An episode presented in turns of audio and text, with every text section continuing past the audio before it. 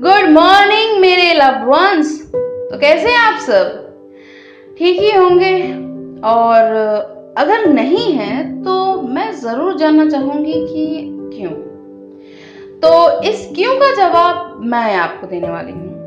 दरअसल, आज का जो एपिसोड है ना, वो एक रिक्वेस्टेड एपिसोड है। मेरी एक सीनियर है, जिन्होंने ये रिक्वेस्ट की है कि मैं कुछ ऐसा कहूँ या ऐसा बोलूँ या फिर कुछ ऐसा सजेस्ट करूँ जिससे कि वो स्ट्रेस जैसी डिप्रेसिंग सिचुएशन से उभर सके और अपने आप को दोबारा पा सके। सेल्फ कॉन्फिडेंस सेल्फ स्टीम जो भी कह लीजिए। I know stressed depressed and demotivated रहना किसी को भी चाय जितनी पसंद नहीं होगी, वो भी बारिश के मौसम में। तो उसे चाय पत्ती की तरह चाय छान कर फेंक देना चाहिए ना। लेकिन हम ऐसा करते नहीं। या फिर ये भी वजह हो सकती है कि हमें ये पता ही नहीं होता कि ये फेंकने का काम आखिर करें तो करें कैसे? कुछ लोगों को तो पता ही नहीं होता कि उनके स्ट्रेस या डिप्रेस होने का असली कारण या वजह क्या है। जब तक हमें कारण नहीं पता होगा, हम उसे कभी समझ ही नहीं पाते। और जब समझ ही नहीं पाएँगे तो सॉल्यूशंस की तो बहुत दूर की बात है। तो आज का जो एपिसोड है ना, उसमें मैं पहले आपको आपके stress depressed anxiety low feel करना, अकेलापन महसूस करना, एक इनकम्प्लीटनेस की फीलिंग आना, इन सब का कारण बताऊँगी।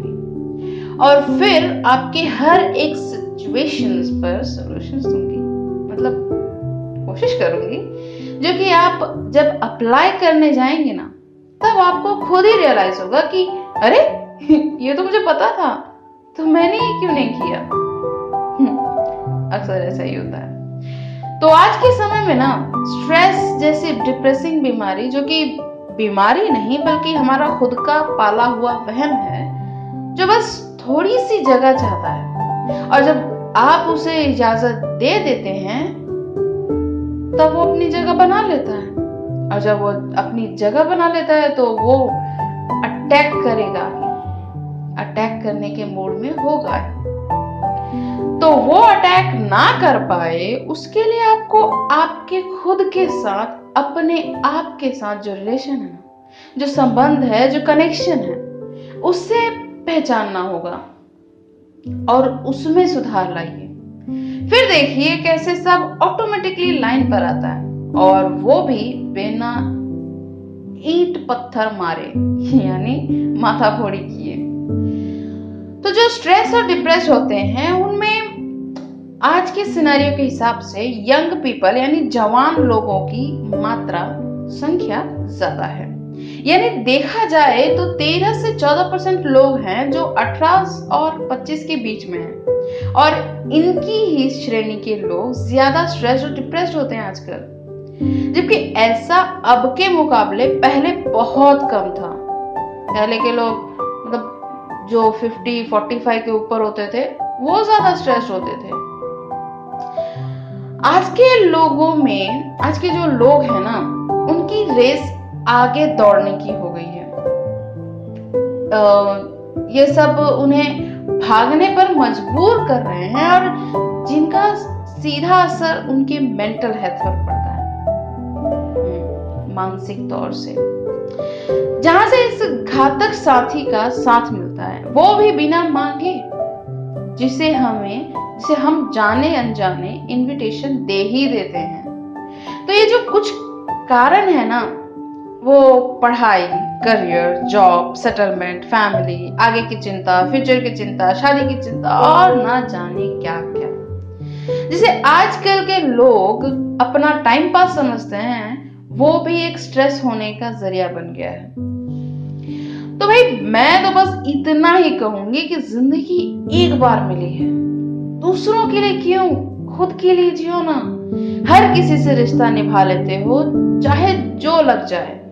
तो एक बार ठहर के खुद के साथ जो रिश्ता है, उससे भी निभाओ ना। ज़िंदगी है ना तो उसे क्यों गवा रहे हो? बस जियो और मुस्कुराओ ना। क्योंकि कब कौन सा पत्ता झड़ जाए, कोई नहीं जानता।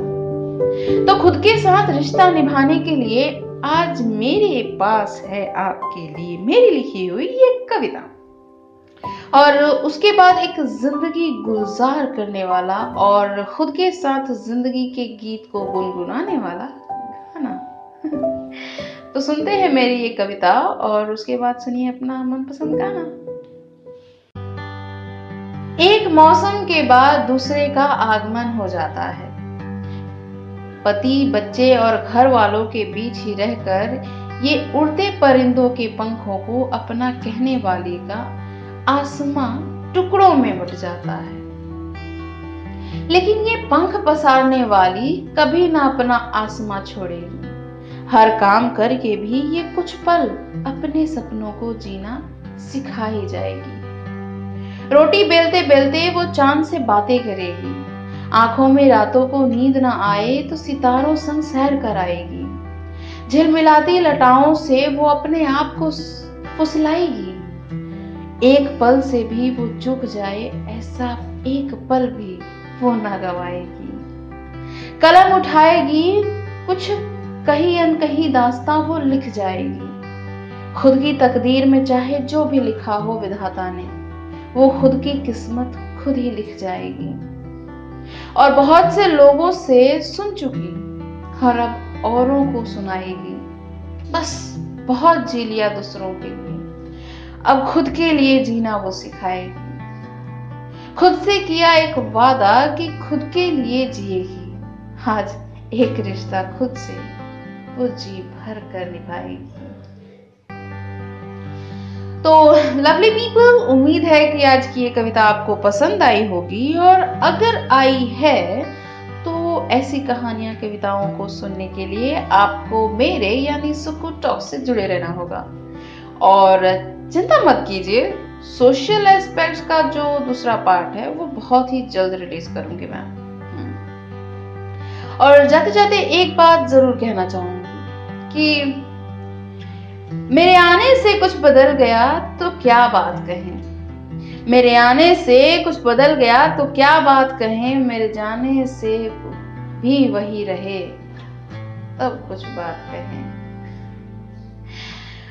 तो मैं मिलूँगी आपसे अगले इंटरेस्टिंग और इन्फॉर्मेटिव एपिसोड में। तब तक के लिए सुने ये गुलजारियत से भरा गाना और मुझे दे इजाज़त।